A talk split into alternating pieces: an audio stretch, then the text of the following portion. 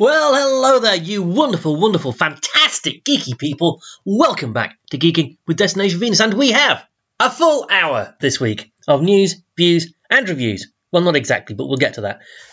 From the world of geek. After last week's little foray into parts unknown, I'm back in my regular studio at my regular desk with my regular microphone, and everything is as back to normal as normal ever gets around here. Uh, just a quick thank you to all the people who got in touch after last week to uh, check out that I was okay. Um, yeah, I'm fine, honestly. Uh, the issue wasn't an issue with me. I just happened to be caught up in it and um, had to be unexpectedly away from home for longer than I'd anticipated. That's all it was. I simply didn't have access to my regular kit. Honestly, thank you for your concern. It was it was heartwarming. Uh, right, okay. So, if you are new to the show and you listened for the first time ever last week, and you're currently sitting there thinking, "Hang on, where's Helen? Where's Steve? Why aren't you talking about Firefly?"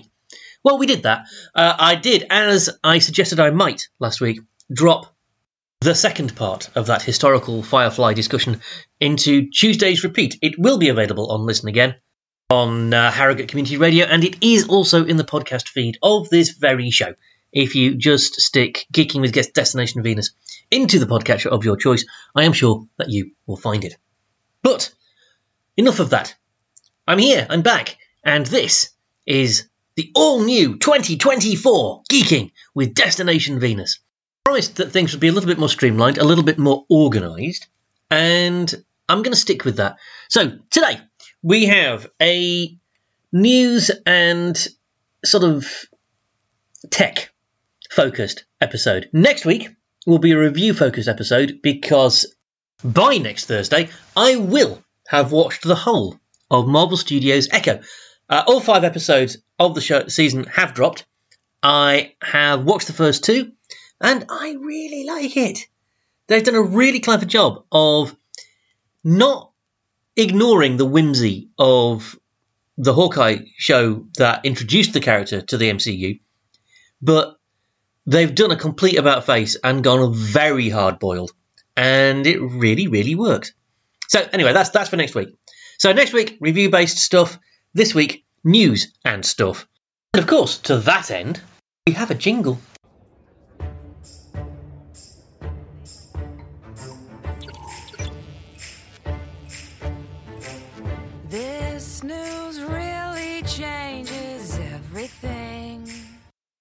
So the big news story, I suspect, for most of 2024 is going to be the abuse of AI.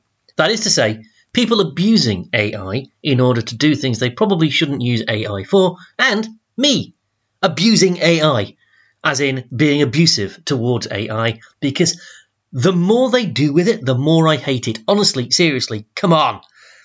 Look, we have a very firm position on this show that technology itself is neutral. It is how the technology is used that matters.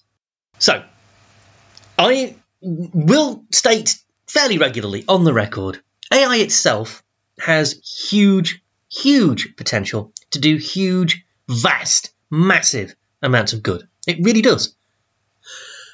But, and it's a big, big but, no one's using it for that. Or at least they probably are, but we're not hearing about it. What we constantly hear about is people who have absolutely no understanding of culture using it to destroy culture. In the past few days, even, there has been news that publisher HarperCollins is instructing its staff to put manuscripts have been sent into HarperCollins by writers to use by using them to train a generative AI system without the author's knowledge or consent. Now, that may actually technically turn out to be legal, but it is, without question, utterly, utterly vile and devoid of any kind of morality that I can see. Because what that is effectively doing is stealing from those writers with the intention of using those writers' manuscripts to generate I'm going to have to call it content. I hate calling things content, but when it's generated by AI, I can't think of a better word for it.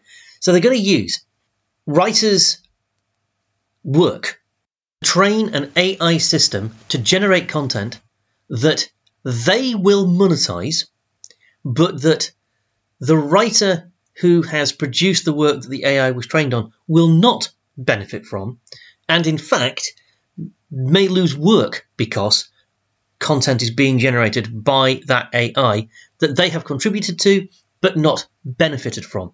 That is stealing any which way you look at it, as far as I can see. That there has been some pushback on this. There is a lawsuit going on. Uh, the New York Times, of all people, the New York Times is suing an AI company. I think it's ChatGPT actually on those very grounds. The idea that New York Times journalism has been used. You know, stuff that the New York Times has paid for has been scraped and used to train AI systems, which the New York Times makes no benefit from, and that that was done without the New York Times's knowledge or consent, using material copyright of the New York Times.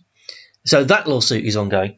Uh, there's also a lawsuit from a bunch of artists, uh, a clash action suit, which is building uh, Midjourney the AI heavy air quote art generating software um, that has again just stolen and plagiarized work from actual artists in order to generate these images has been forced to release a list of all the artists that it scraped and those artists are now beginning to band together and sue midjourney for you know breach of copyright and theft of their intellectual property. And the defence, in both cases, I think is interesting and speaks volumes. The, the defence boils down basically to, yeah, but you've got to let us do this because there's no business model if we have to pay these people. Which is a bit like saying, yeah, you know, I understand that stealing is wrong, but my car sales business that involves me stealing people's cars and then selling them on my car lot. That doesn't work if I have to pay people for their cars, so you're just going to have to let me off. You see how nonsense that is? That's that's the mindset of the tech bros who are pushing this AI theft. If I sound even more irritated than normal with all of this AI filth, well, there's a reason for that. I am annoyed because a story has broken today that elevates the AI tech bros from thieves to grave robbers, and I am furious about it. So, look, this show is not known for its journalistic integrity. There is none. Okay, absolutely none in this story, as far as I am concerned. A, a journalist has to rise above the emotion of a story, has to be objective and balanced. I'm telling you right now, I'm not going to be, because I am livid about this. Deep breath. Okay, now, younger listeners may not know who George Carlin was. Older listeners might not know either because he's not nearly as well known as he should have been. He is one of the finest stand ups who ever lived. He was brilliant. Just Google George Carlin. Go to YouTube and stick George Carlin's name in there and just watch some of his stuff. If you have any love of stand up comedy at all, then George, you will love George Carlin. You, you, you just will. Um, if you've ever seen the film Bill and Ted's Excellent Adventure or Bill and Ted's Bogus Journey, you will know him as Rufus, uh, who is the future futuristic guide who sends Bill and Ted on that very first excellent adventure through time. Was hugely influential, not just in the world of stand-up comedy, although American stand-up comedy would not be what it is today without George Carlin's career. Uh, he was also a a profound um, social commentator. Uh, he worked on you know all the late night TV shows. Um, he produced a number of uh, stand-up specials, which you know genuinely, genuinely had an effect on American culture. And he was involved in the change in the law in America. Uh, his seven dirty words routine was central to the Supreme Court case uh, that went before the United States Supreme Court in 1978, uh, the case FCC versus Pacifica Foundation, uh, in which uh, there was a 5 4 decision affirming the US government's power to censor what they regard as indecent material on the public airwaves. Uh, the, the, person in question was George Carlin. Um, his career was huge. Uh, it began in his first album, um, back in the days when comedy albums were a thing, uh, was put out in 1966. He received five Grammys throughout his career uh, for different comedy albums. Uh, he had his own sitcom between 1994 and 1995. It was not massively successful. Uh, he's in Dogma. He's in Prince of Tides. He's in Jay and Silent Bob Strike Back. He's in Scary Movie 3. He's in Jersey Girl. Uh, he voiced Zugor in Tar- Tarzan 2. He's Fillmore in Cars. Uh, and he's Mr. Conductor on the Shining Time Station. Uh, this guy was literally everywhere. He also did the American voice for Thomas the Tank Engine. So come on, this guy is hugely, hugely influential and a massive, massive, world shaking talent. But he's dead. He died in June 2008. So it's a little bit disconcerting that a, a one hour special featuring new material by George Carlin has just dropped on YouTube. Of course, that isn't what's happened. What's happened is some ghoul has used AI to generate what the computer thinks is a George Carlin routine and to reproduce George Carlin's voice. Now, this isn't necessarily a black and white, cut and dried issue. The idea that you can digitally resurrect people so that they can feature in films and TV stuff that's not something I automatically object to. I did not mind when they resurrected Peter Cushing to star in Rogue One, for example, because it was done in a respectful way. It was done with the consent of the family of the actor involved. Peter Cushing's family were consulted about this, in the same way that Carrie Fisher's family were consulted when she was digitally inserted into The Rise of Skywalker. Although I suspect Carrie Fisher would have had a few things to say about the quality of that movie. I don't object to her being in it. I, I, and, you know, and in fact, in that case, there had been discussions with Carrie Fisher while she was alive about using CG and AI to you know, create a young Princess Leia also in Rogue One. So, you know, there are circumstances where it's okay, but this this issue with George Carlin, this is not one of those circumstances. I'm going to be honest. This is on YouTube, and I'm not going to give you any more information than that because I don't want you to go and watch it. I haven't gone and watched it, and the reason I haven't is because I actually don't care if it's funny. I really don't. It shouldn't exist, and I am not giving the ghouls who have put this together the clicks because that is how they make their money, and I don't want them to make any money off the memory of George Carlin. They don't deserve it because they have not done this the right way. There is a way. I mean, if they'd done this the right way, they wouldn't have done it because his family would have said, please don't do that. But they didn't do it the right way. They didn't even have the courtesy to contact the family.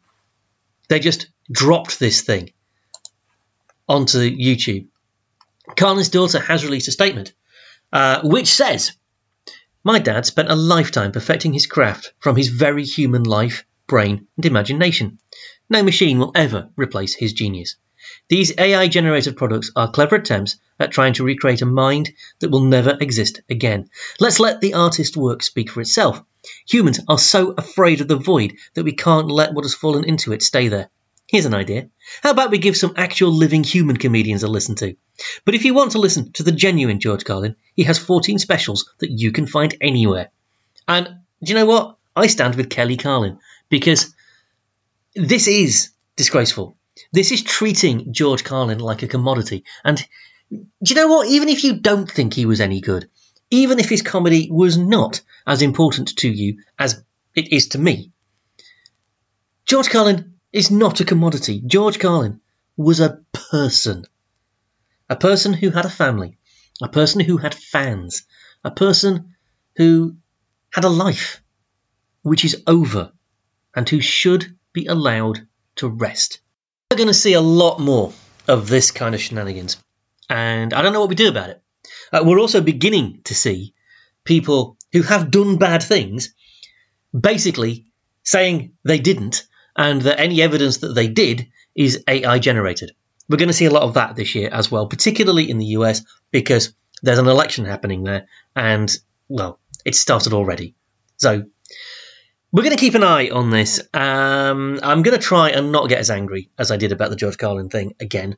Uh, I probably am, however, because what what particularly frustrates me is we have this technology which is so powerful and could do so much good stuff, and it's being used for this. Come on, do better, humanity. And breathe.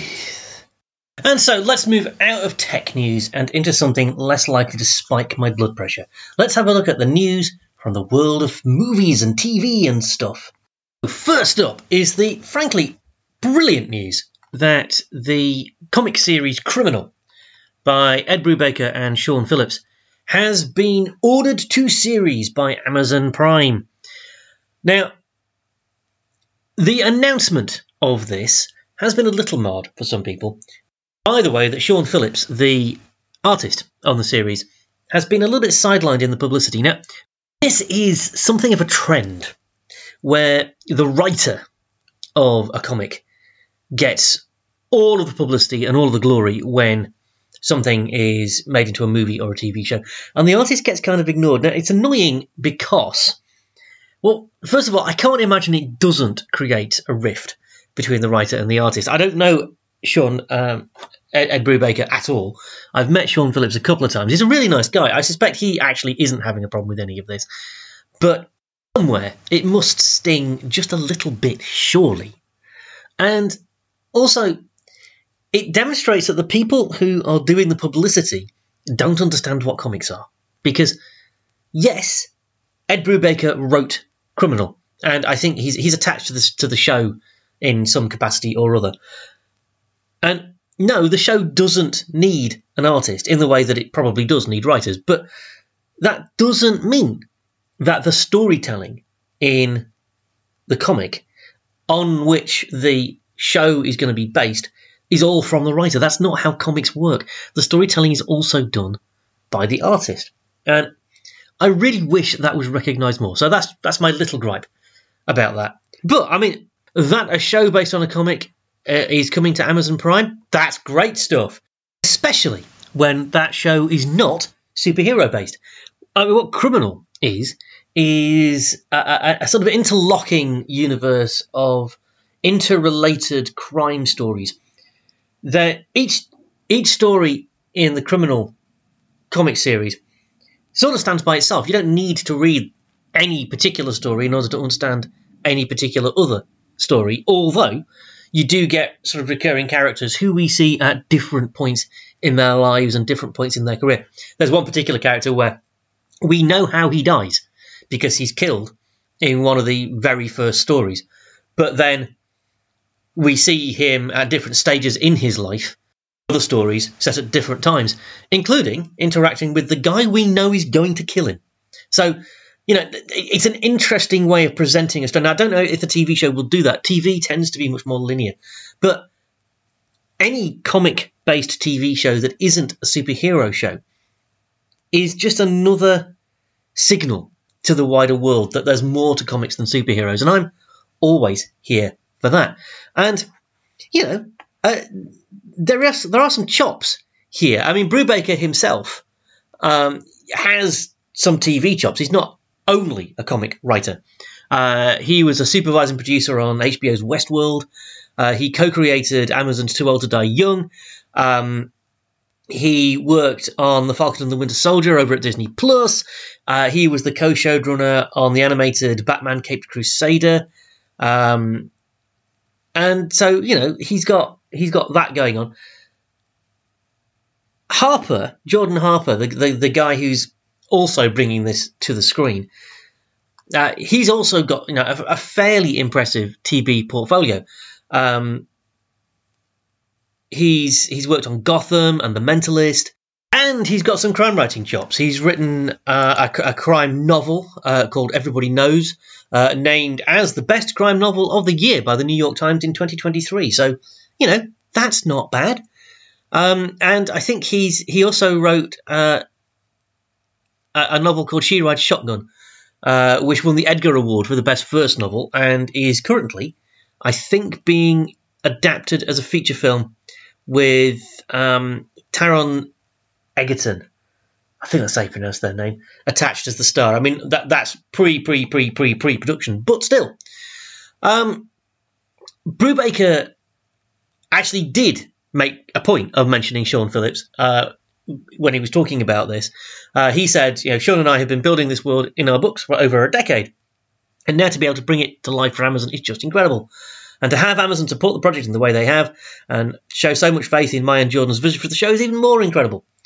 So, you know, Sean Phillips is not forgotten, but I really, really hope his contribution is actually lauded a little bit more than that because Sean Phillips absolutely deserves to be acknowledged for a huge part of the success of the Criminal series because it's one of the very few books that I initially picked up for the art.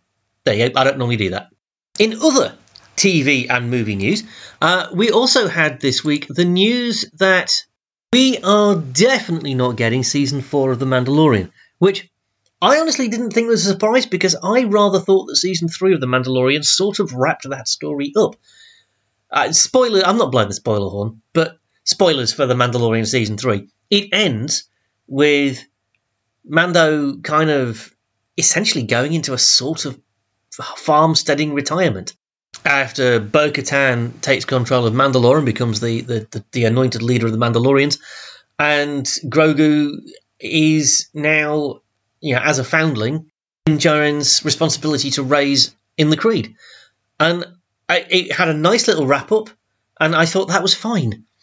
So I wasn't surprised that we weren't getting season four of The Mandalorian. I am surprised that season four of The Mandalorian is now going to be a movie called The Mandalorian and Grogu. I don't know that we needed it. I mean, I'll watch it. Of course, I'll watch it.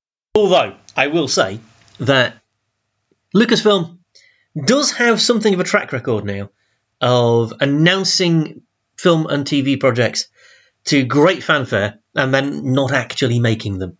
Hello, Rogue Squadron, I'm looking at you.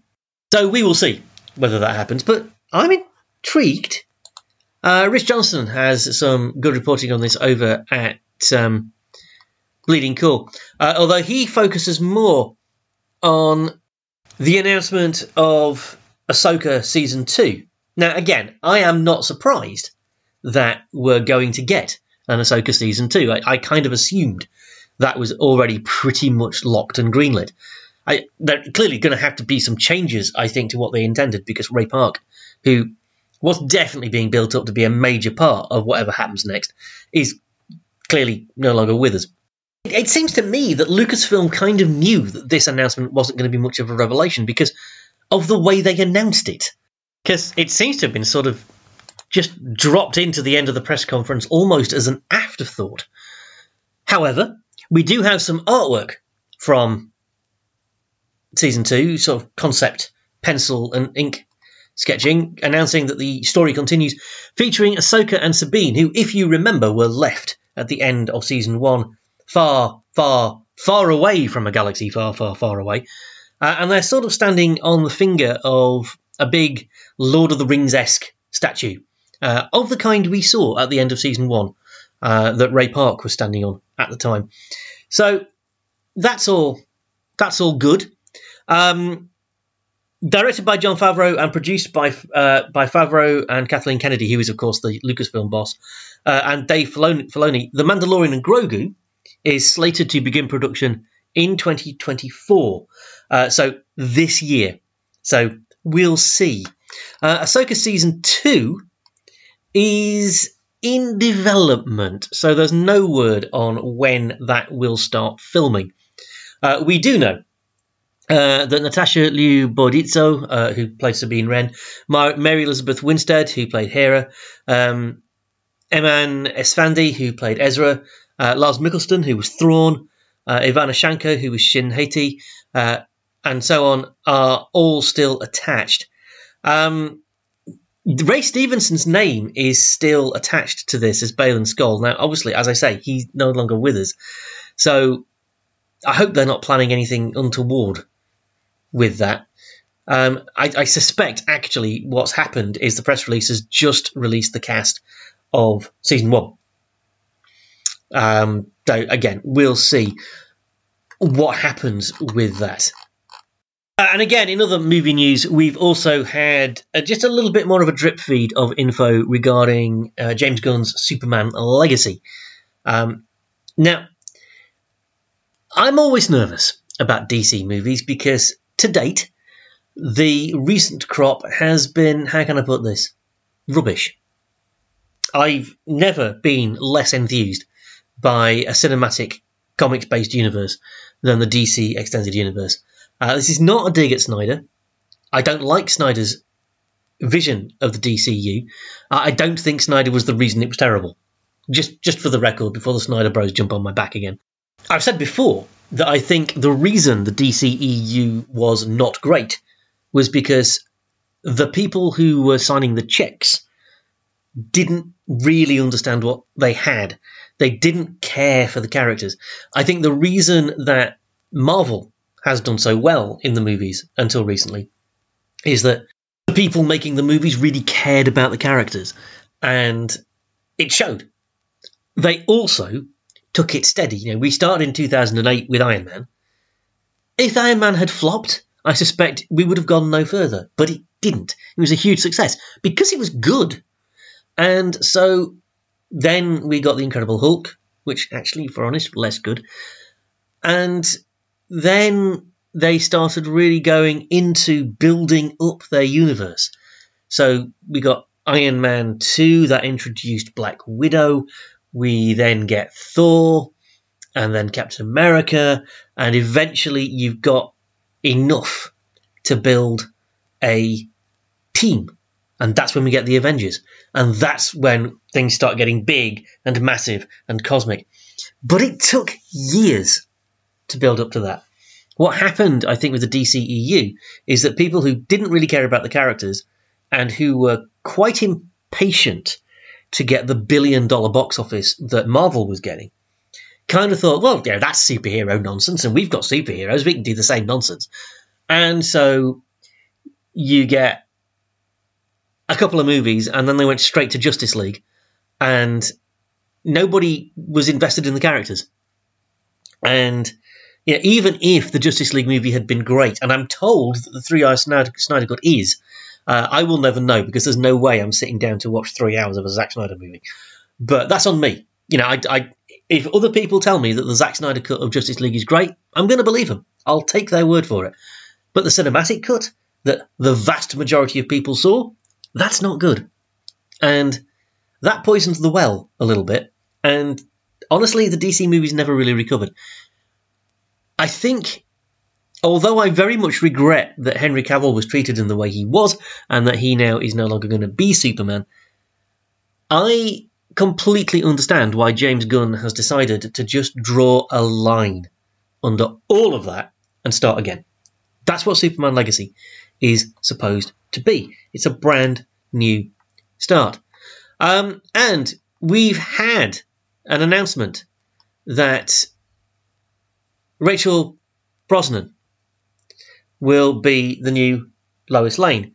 And yeah, she is uh, just dropping little factoids out there. Uh, she was interviewed on the red carpet of the Golden Globe, um, and she was saying that you know herself and David Corenswet, who is playing Superman, uh, were, were getting on really well with James Gunn. They're talking a lot about where the project fits into Superman's life and how they're going to be trying to put their own stamp on things.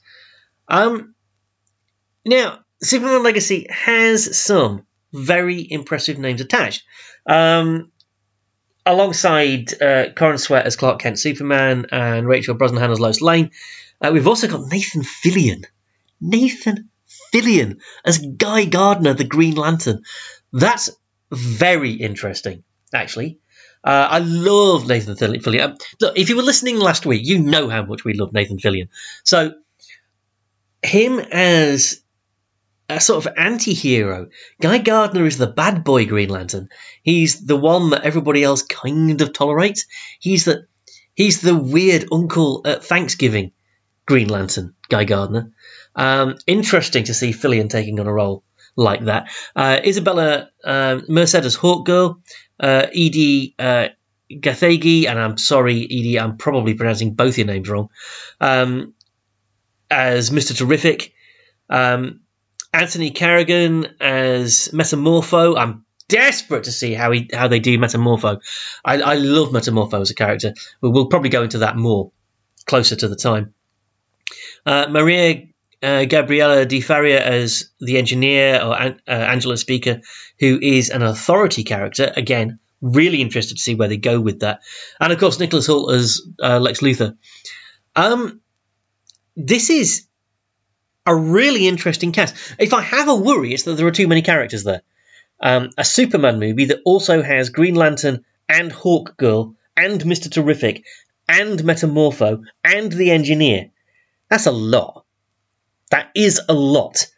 And yeah, again, DC has a history of spoiling movies by putting too many characters in them. And uh, Batman and Robin, I am very much looking at you. So I trust James Gunn. I do trust James Gunn. Uh, my first experience of a James Gunn, Gunn, movie that I was aware of it being a James Gunn movie was Guardians of the Galaxy, and there he does take a huge roster of characters, introduces every single one of them for the first time, and tells an incredible story that you are invested in and where you care about what happens to those characters. So he can clearly do it. It's just He's doing it at DC now, and DC have this track record, and I am nervous because it's DC. So, currently, Superman Legacy has a release date of July 2025, July the 11th, if we're going to be completely spot on with that. And I don't know, are they going to hit that target? Are they going to they going to make that release date? I hope so. Uh, but it's DC, so I'm expecting delays. And the whole thing, really, all suggests that we are not going to have the saturation of comic book superhero movies that we've been used to in recent years for some time to come. There's not much happening in 2024. Um, yeah, there are a couple of Sony Spider Man projects that I couldn't care less about. I really, really couldn't. Uh, and again, if you love those movies, you do you. But I, I genuinely can't get excited about them. I don't expect them to do huge box office and, and there's not that much actually slated at the moment for 2025 either. This perhaps is a good thing. I think the Marvel Universe in particular was perhaps a bit too big and doing a little bit too much. Perhaps a really good superhero movie every couple of years is better than a lot of not great super, superhero movies all at once. I still love them, and I'm still going to go and watch them. But it's becoming clear that the general public, the non geek public, isn't. And if that's the case, there's no point flogging a dead horse. Much better, then, rather than to appeal to the mass market, to go for fans and do it less and do it better. Because fans are really critical. We shall see. But for now, we'll end the news there.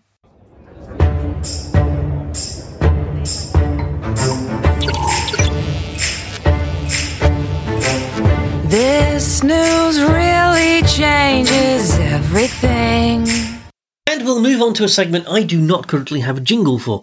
Uh, it's not science and it's not space. Um, I suppose it's engineering, but it's also environmental eco stuff.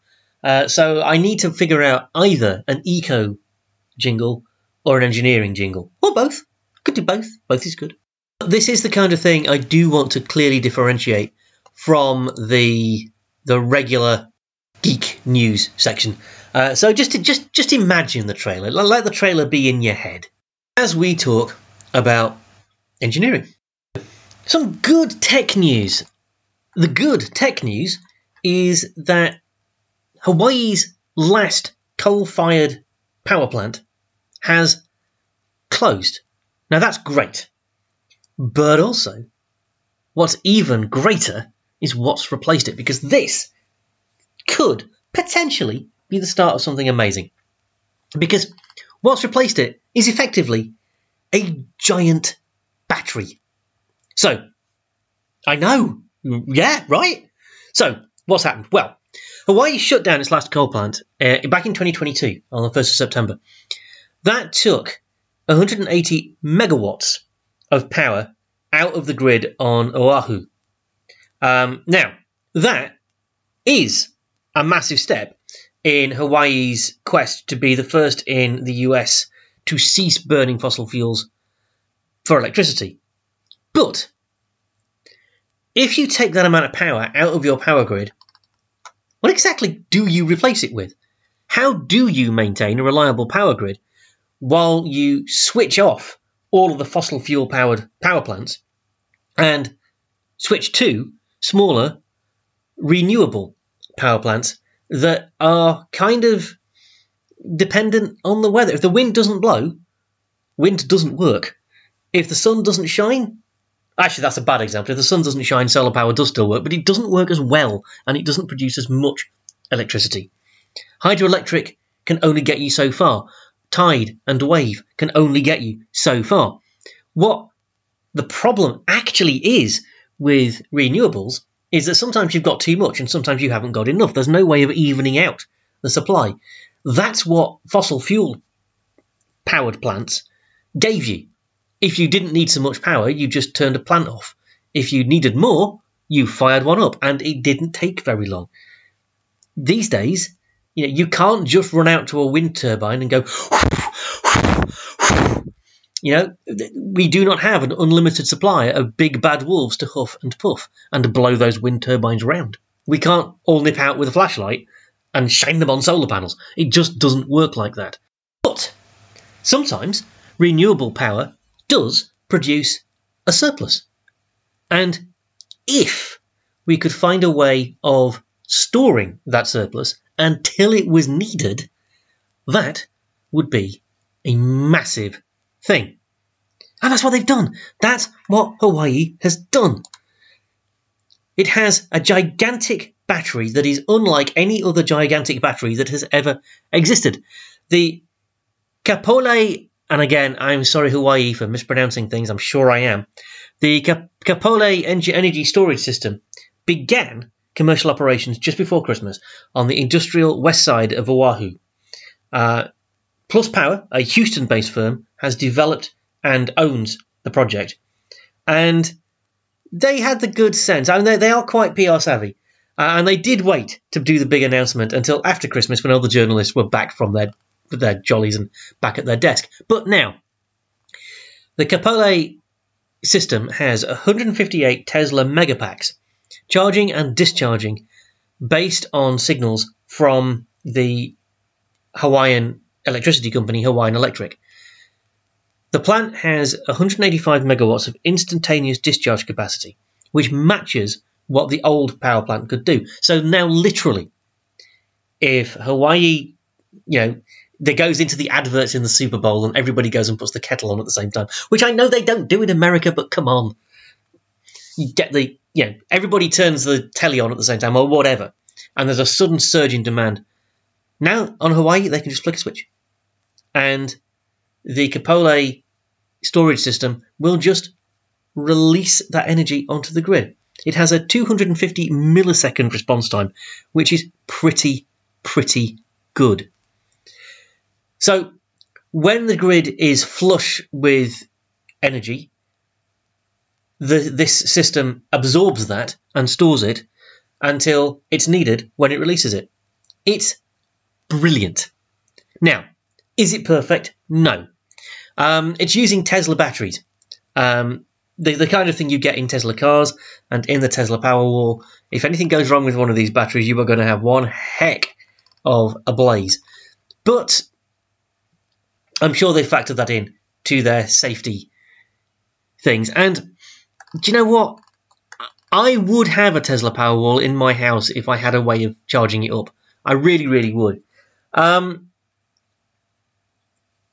grid batteries operate in a fundamentally different way than coal plants.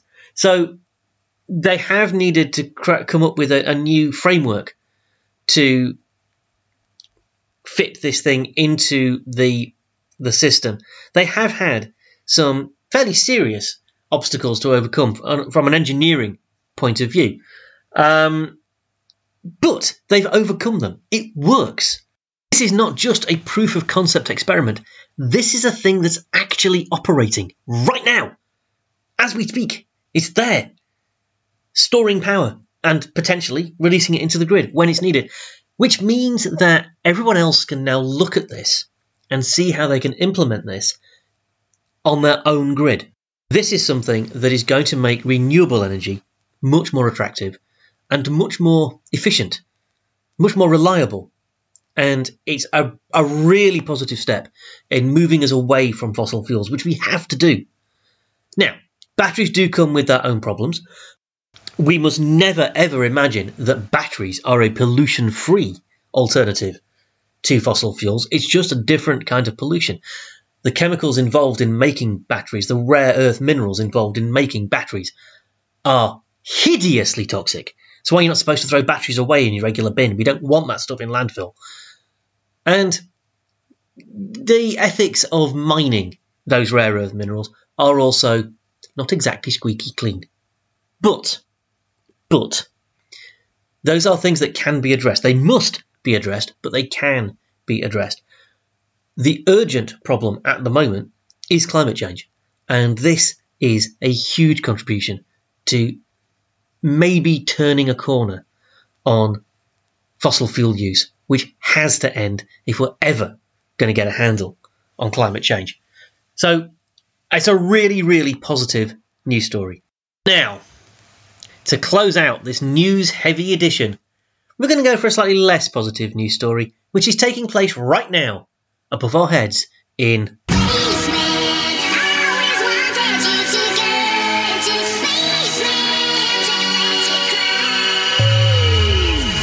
Because, oh yeah, still got that jingle. Love a good jingle, you know me.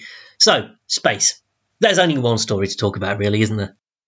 Back on Tuesday morning, to great fanfare, the Peregrine Mission 1 launched from the uh, Kennedy Space Center in Florida. And it was launched to great fanfare because it was a NASA mission, or it was carrying a NASA mission to the moon. But it was a private launcher. Um, the Peregrine spacecraft, although carrying NASA instruments and launching from a NASA facility, was launched by a company called Astrobotic, part of NASA's mission to involve private enterprise much more in space, and perhaps just to move a little bit away from SpaceX, who because they're headed by Elon Musk, although the company itself, SpaceX, is doing great work, it's got Elon Musk at the head, and that must be starting to make the fairly serious people at NASA a little bit nervous. He's not the kind of guy they're used to doing business with. So there was quite a lot riding on this, actually. They were sending a robotic lander to the moon this is you know not an not an inexpensive thing, and particularly because other countries have put stuff on the moon recently. China has done it. India has done it. America, just for prestige purposes, really, could have done with doing it too. Unfortunately, uh, the mission did not go as planned uh, suffering what they're describing as a critical fuel loss en route to the moon. Um, they're trying to they're trying to salvage any kind of science they can out of the mission, but there is zero chance of getting that lunar lander to the moon. It's not landing, or at least What they've actually said is that there is no chance of a soft landing on the moon, which means the only way they're getting it to the moon is if they crash it, which they don't want to do.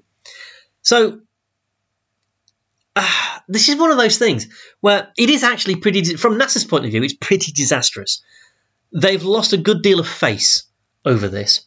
They've lost an expensive bit of kit over this, and this isn't going to help them when they go back to Congress for some funding, given that Congress is more than a little bit hostile to science at the moment. So it's fair to say that they could do without this. However, as I said with previous SpaceX launches that have gone, air quotes, wrong, this is an initial launch. You know, this system has not really been used for anything before. It's a prototype. It's a test flight.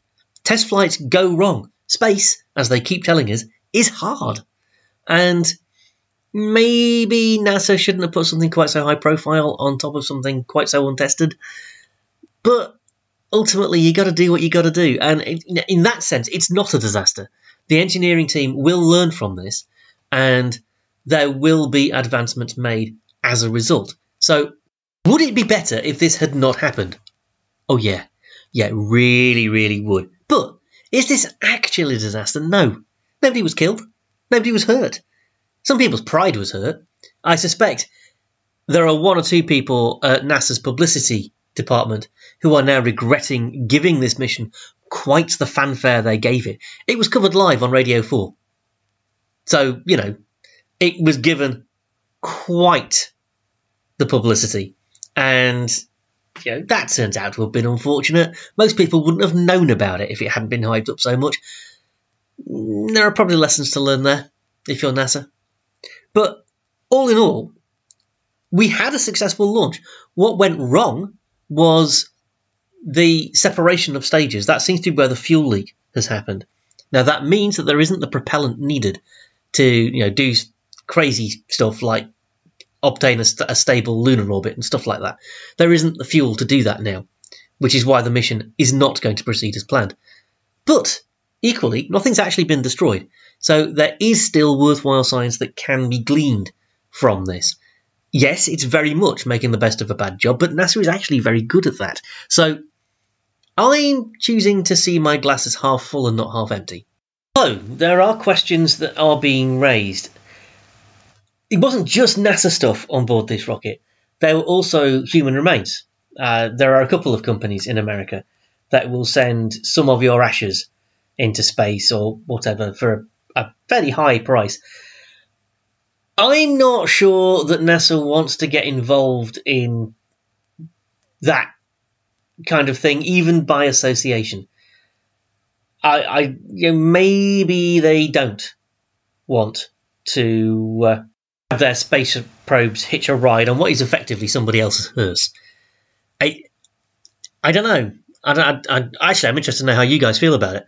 I don't think the optics of that are great, and I don't think it does anything to help NASA portray itself as the serious scientific organisation that it is. But I suppose that is, you know, the the downside of hitching a ride on somebody else's spaceship occasionally it's going to be carrying stuff that you don't necessarily want to be on the bus with. To stretch the analogy, that's the issue you always face when you use public transport as opposed to your car. It's much more environmentally friendly, it's much more efficient, uh, it's not necessarily as neat. That's a price that NASA are just going to have to pay. And so we will leave space there. I was going to talk about the X 38B, but I'm going to leave that for now because I think honestly, a top secret CIA space plane probably deserves an episode all to itself. So that's it for space.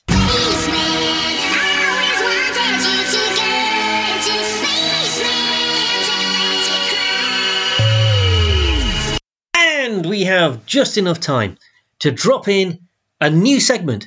You may have noticed we've not done a Wonderful Woman of Science for a while, and we're going to let that series rest for a little while, but we're not leaving the idea of the contribution of women to culture alone.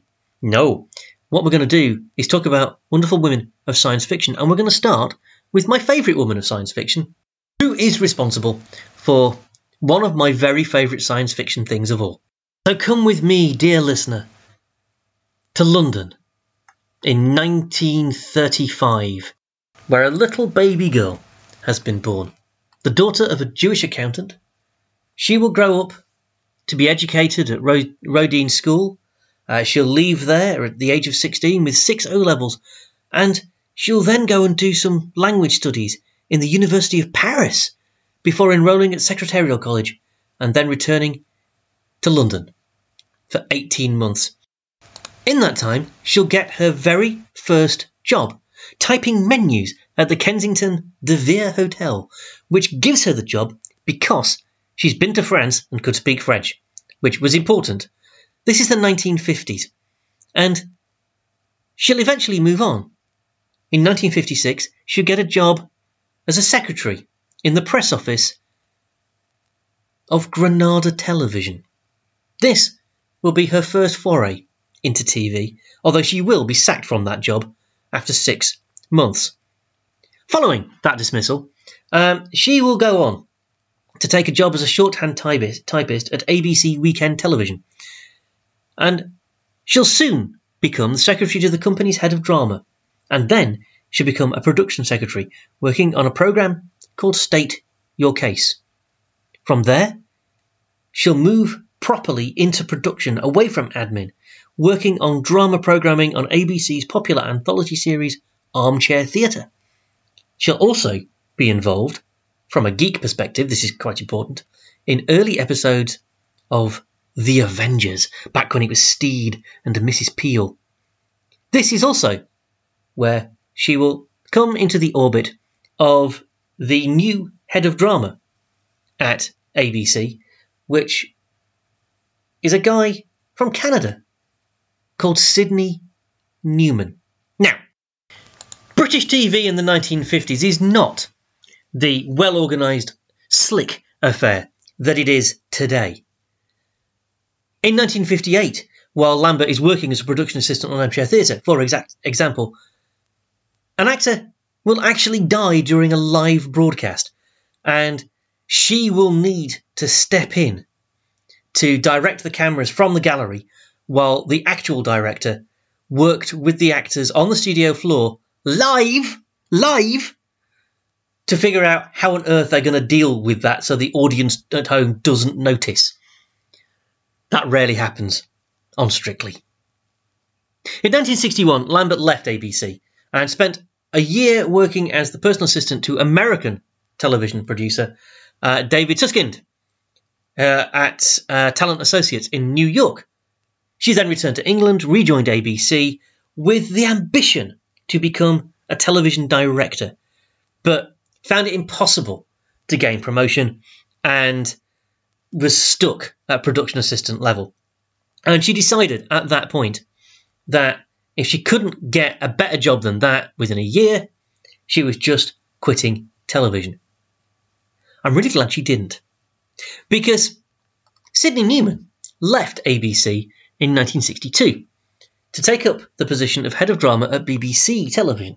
Following year, our heroine joined him, having been specifically recruited by Sidney Newman to produce a program that he had personally conceived and initiated as an educational science fiction serial for early Saturday evenings.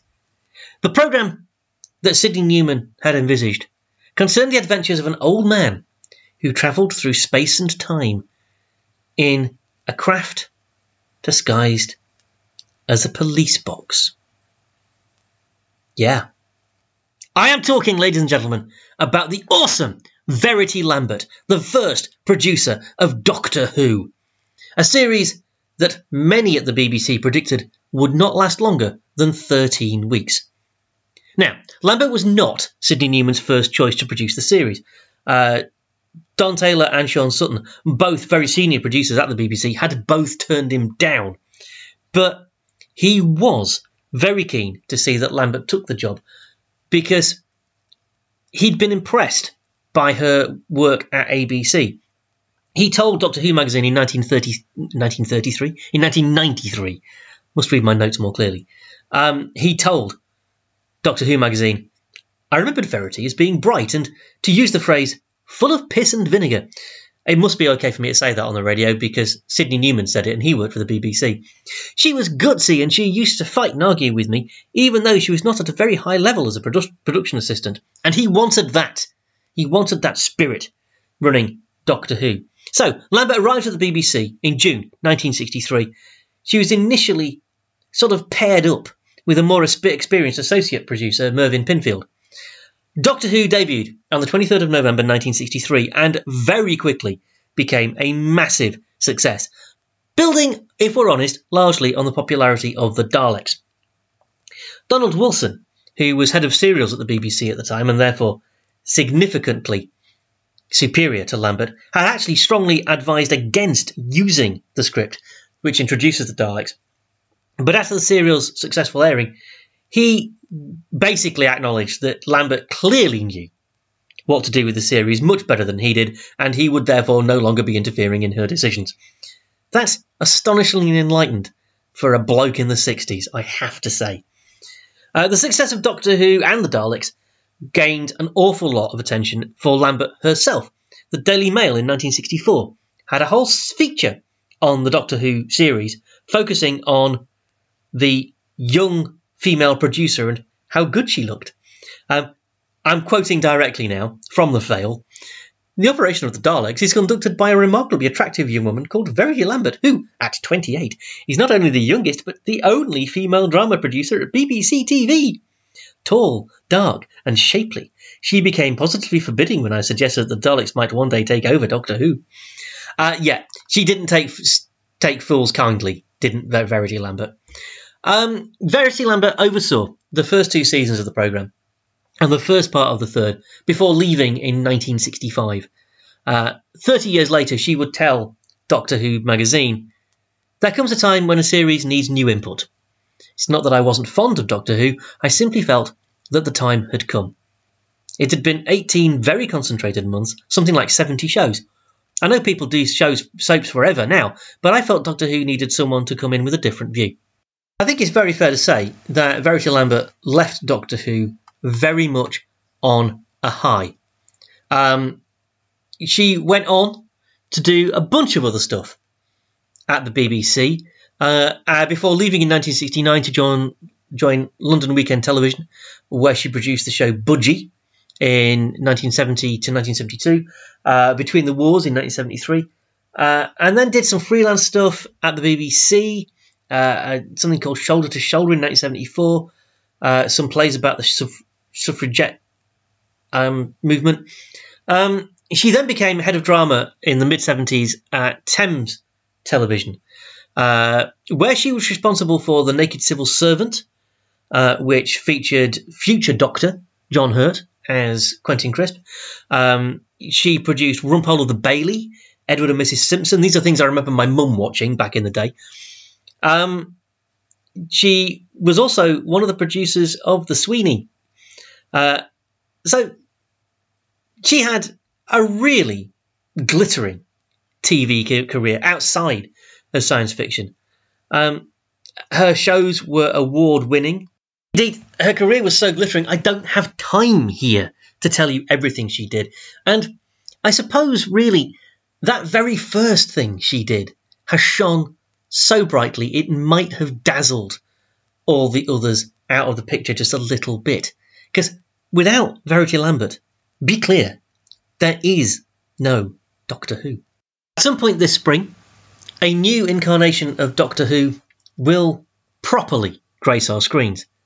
And when he does, just remember Verity. Okay, there we have to leave it. Uh, I, I hate to leave you, but it's time to go. We'll be back next week with a reviews heavy issue of the show, as well as another wonderful woman of science fiction. Until then, all that remains is to tell you that Geeking with Destination Venus is a Venus Rising media production, and to remind you that until we see you again, be kind to yourself, be kind to absolutely everybody else. Stay safe, stay sane, and above all else, stay geeky. We We'll see you next week. Until then, goodbye!